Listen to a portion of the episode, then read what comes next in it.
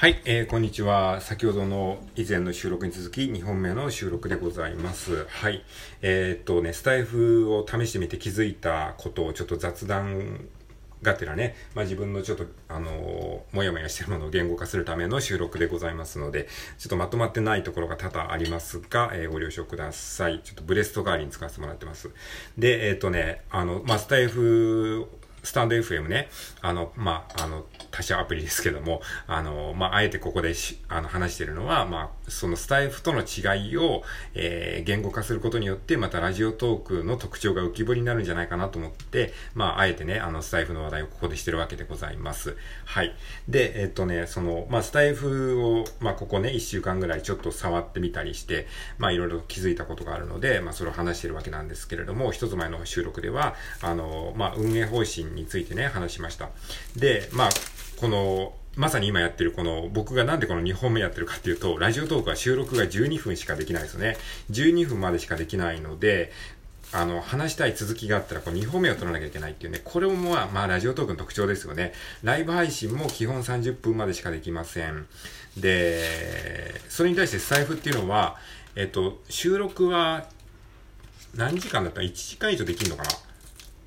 結構長いことできますよね。ラジオトークが12分に対し、少なくともね、1時間は確かできたと思います。もっと多分、長い時間できるようになってたような気がするんですけども、えー、ちょっと細かい分数は忘れましたけど、1時間以上はできたと思います。で、えー、っと、で、ライブ配信もね、相当長時間できるんですよね。ラジオトークは基本30分で、誰かから延長チケットをもらわないと、えー、それ以上はできないっていう仕組みじゃないですか。で、別にその、なんかね、延長チケットもらわなくてもできるんですよね。って考えたら。ね、スタイフとかね、だスタイフとかだったら。だから、そのね、もし長時間配信がたくさんやりたいんだったら、ラジオトークで必死になって延長チケット集めなくても、まあ他社アプリでやればいいじゃんっていう話なんですよ。で、この収録トークも話がどうしても長くなってしまいがちな人は、ラジオトークでこう分割して何度もさあの収録するよりも、あの、まあ、スタイフとかね、他のアプリとかでもっと長時間収録できるアプリとかでやっちゃえばいいじゃんって話でもあるんですよね。まあ、それもやっぱり他のアプリをやることによって気づけるというかね、ラジオトークしか知らないとね、あ、もう話は12分にまとめなきゃいけないんだってついつい思いがちというかね、思ってしまうんですけども、まあそんなことはないわけでね。まあでも、その12分でもう強制的に切れるっていうのは、まあラジオトークのね、あのーデメリットでもありメリットでもあるんですよね。そのダラダラ話すっていうところを、こう強制的にこうぶった切ってくれるっていうのがあるので、おすいません。ちょっとタイマーになりましたね。はい。あの、いいところでもあるとは思うんですよね。まあ、ライブ配信もそうですね。ライブ配信もダラダラついつい続けてしまいがちになりそうなところを30分で強制的に1回ね、こうシャットダウンしてくれるのはすごいね、あの、まあ、ありがたい部分もあるんですよね。こうなんか、あの、楽、僕は楽器の練習配信とかに使わせてもらってるんですけども、30分でも、あの、確実に終わるので、それをこう、めどにこう、やりすぎないっていう、なんかそういう歯止めをかけてくれる意味では、まあ、あの、親切設計っていう風に捉えることもできますね。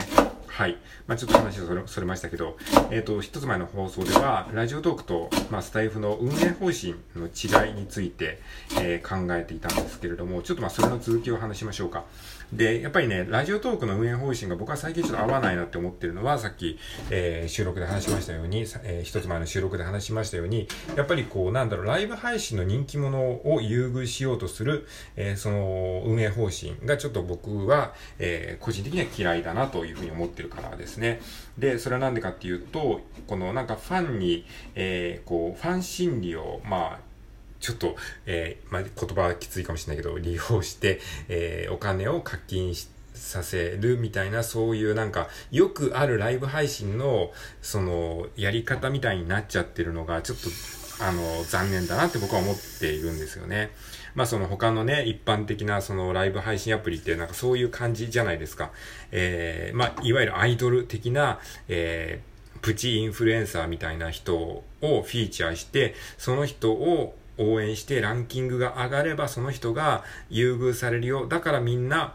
お金使ってアイテム課金してね、みたいな、そういうのが、まあ、多くの、えー、動画系な、動画系の、えー、ライブ配信アプリの、まあ、仕組みっていうかね、構造だったりするんですけども、ラジオトークも、その音声配信のそういった版みたいな感じ、音声配信版の、いわゆる、えー、動画系ライブ配信アプリみたいな感じに、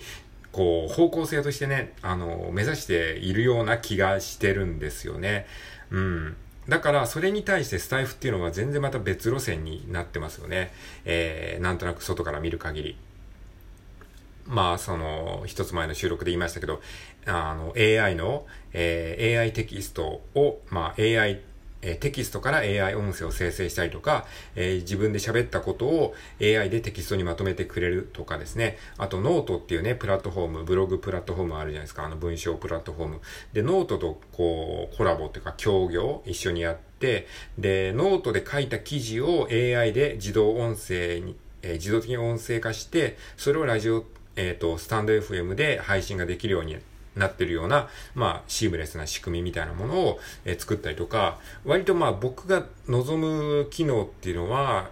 結構スタイフに多いような気がしてるんですね。僕もまあそういうことにずっと興味があったんですよね。えー、そういうことっていうのはずっとこうなんかこう、自分が喋ったことを秒でテキストに、テキストにしてくれたら嬉しいなとか、えー、自分がこうテキストにしたものを AI か音声で喋ってくれたらっていうのは、まあぼんやりと思ってたことを、ちゃんとスタイフがこう、具現化してくれてるような気がして、で、そういった意味でもやっぱりスタイフっていうのは僕のやりたい方向に、まあラジオトークよりは近いような気がしてるんですよね。で、そう、あとはさっきも言ったことで言うと、まあメンバーシップとか、え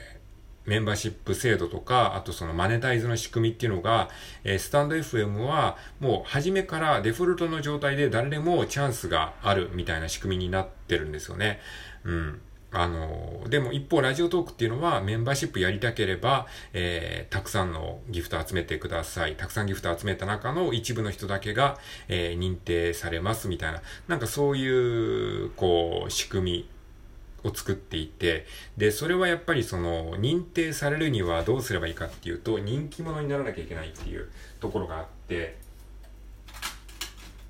うん、なんかね、それがちょっと僕はあんまり、えー、好まないという感じ。ですね。はい。で、あとね、えっ、ー、と、じゃあ今度機能面の話しましょうか。ちょっと運営方針の話は一旦そこまでにしといて、えー、機能面ね。で、まあラジオトークとスタイフの、まあ機能面の違い。まあ、あの、もっといろいろあるんでしょうけど、僕はまだね、少ししかスタイフの方はやってないんで、あの、詳しいことはわからないんですけれども、機能面で言うとね、あのー、やっぱりね、時間制限がないっていうのが、ラジオトークに比べてスタイフのいいところですね。なんかスタイフのいいところばっかり言ってるみたいだけど、あのー、まあ、別にラジオトークを批判したいわけじゃないんですよね。その違いをちょっと明確にするために今言ってるわけであって、ちょっと批判的に聞こえてしまったら申し訳ないですね。あ、まあ、気分悪くなったら、あのー、閉じてください。はい。で、えっとね、まあ、そのスタイフは、えー、時間制限が、まあ、ラジオトークに比べるとほぼほぼないような感じがします。まあ、ないわけではないと思いますけど、あの、ラジオトークはもう収録は12分で1回も終わっちゃう。ライブ配信も30分までしかできませんという、まあ、その時間制限がかなりこう、短いですよね。えー、もちろん何度も何度もやればいいんですけど、やっぱりこう12分じゃ収まりきらないよとか、えー、30分じゃちょっと物足りないよってなるじゃないですか。そこがちょっとね、こうリミットされてる感じが、えー、ラジオ動画非常にしますが、スタンド FM はそれに対してほぼほぼ無制限ですね。だから、あの、まあ、キリがなくなってしまうっていうデメリットはあるんだけれども、やっぱりこう自由度が高いような印象はあの感じましたね。で、あとね、スタイフのいいところっていうのは、あのー、ライブ配信のアーカイブにもいいねがつけられるっていうところですね。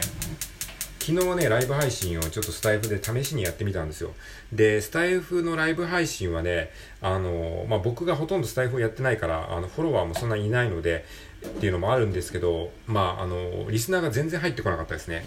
なんか前誰かから聞いたことあるんですけども、あの、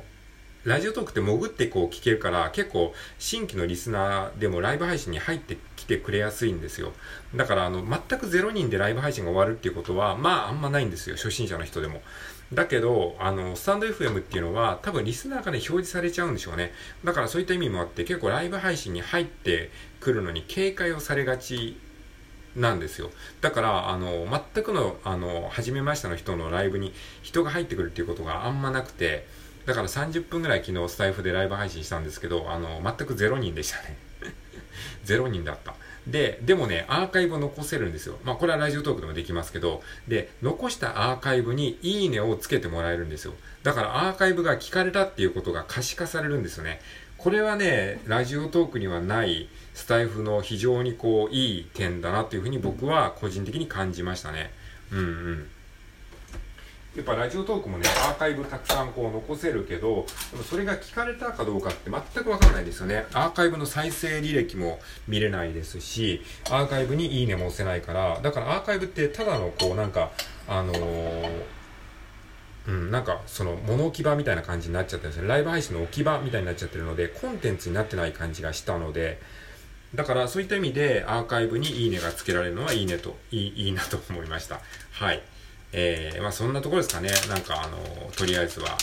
まあなんかもっとちょっといろいろまとめれば、もうちょいコンパクトな話にできそうですけど、とりあえずね、あの、スタイフをやってみて感じたこと、まあ運営方針と機能面について、まあラジオトークとの違いが、まああの、他社アプリをやることによって浮き彫りになったので、その辺を、えー、ちょっと言葉にしてみましたね。うん。まあやっぱそう考えるとトータル僕今やりたい方向としてはスタイフの方が、えー、運営方針にしても、えー、システム的な仕組みにしても向いてるような気がするので、まあもしかしたら僕スタイフの方に、えー、移行する可能性もあるかもしれないなっていうふうに、えー、なんとなくぼんやり思っているということでございます。はい。ね、これを聞いてるあなたはいかが、え、でしょうか？いかがでしょうかって言われてもね、知らんがなって話ですよね。はい。えー、まあそういう感じですね。まあ他のねアプリもねちょっとごめんなさい、えー、なんかガンと落ちましたね。今氷が落ちました他のアプリをねやってみるっていうこともねあのまああのー、まあ、今自分がやってるアプリが正しいのかどうかっていうのはね他のアプリをやることによってまた気づけることがあるのでまあそういうのもねちょっといいんじゃないかなということで、えー、情報をシェアしておきました。はい。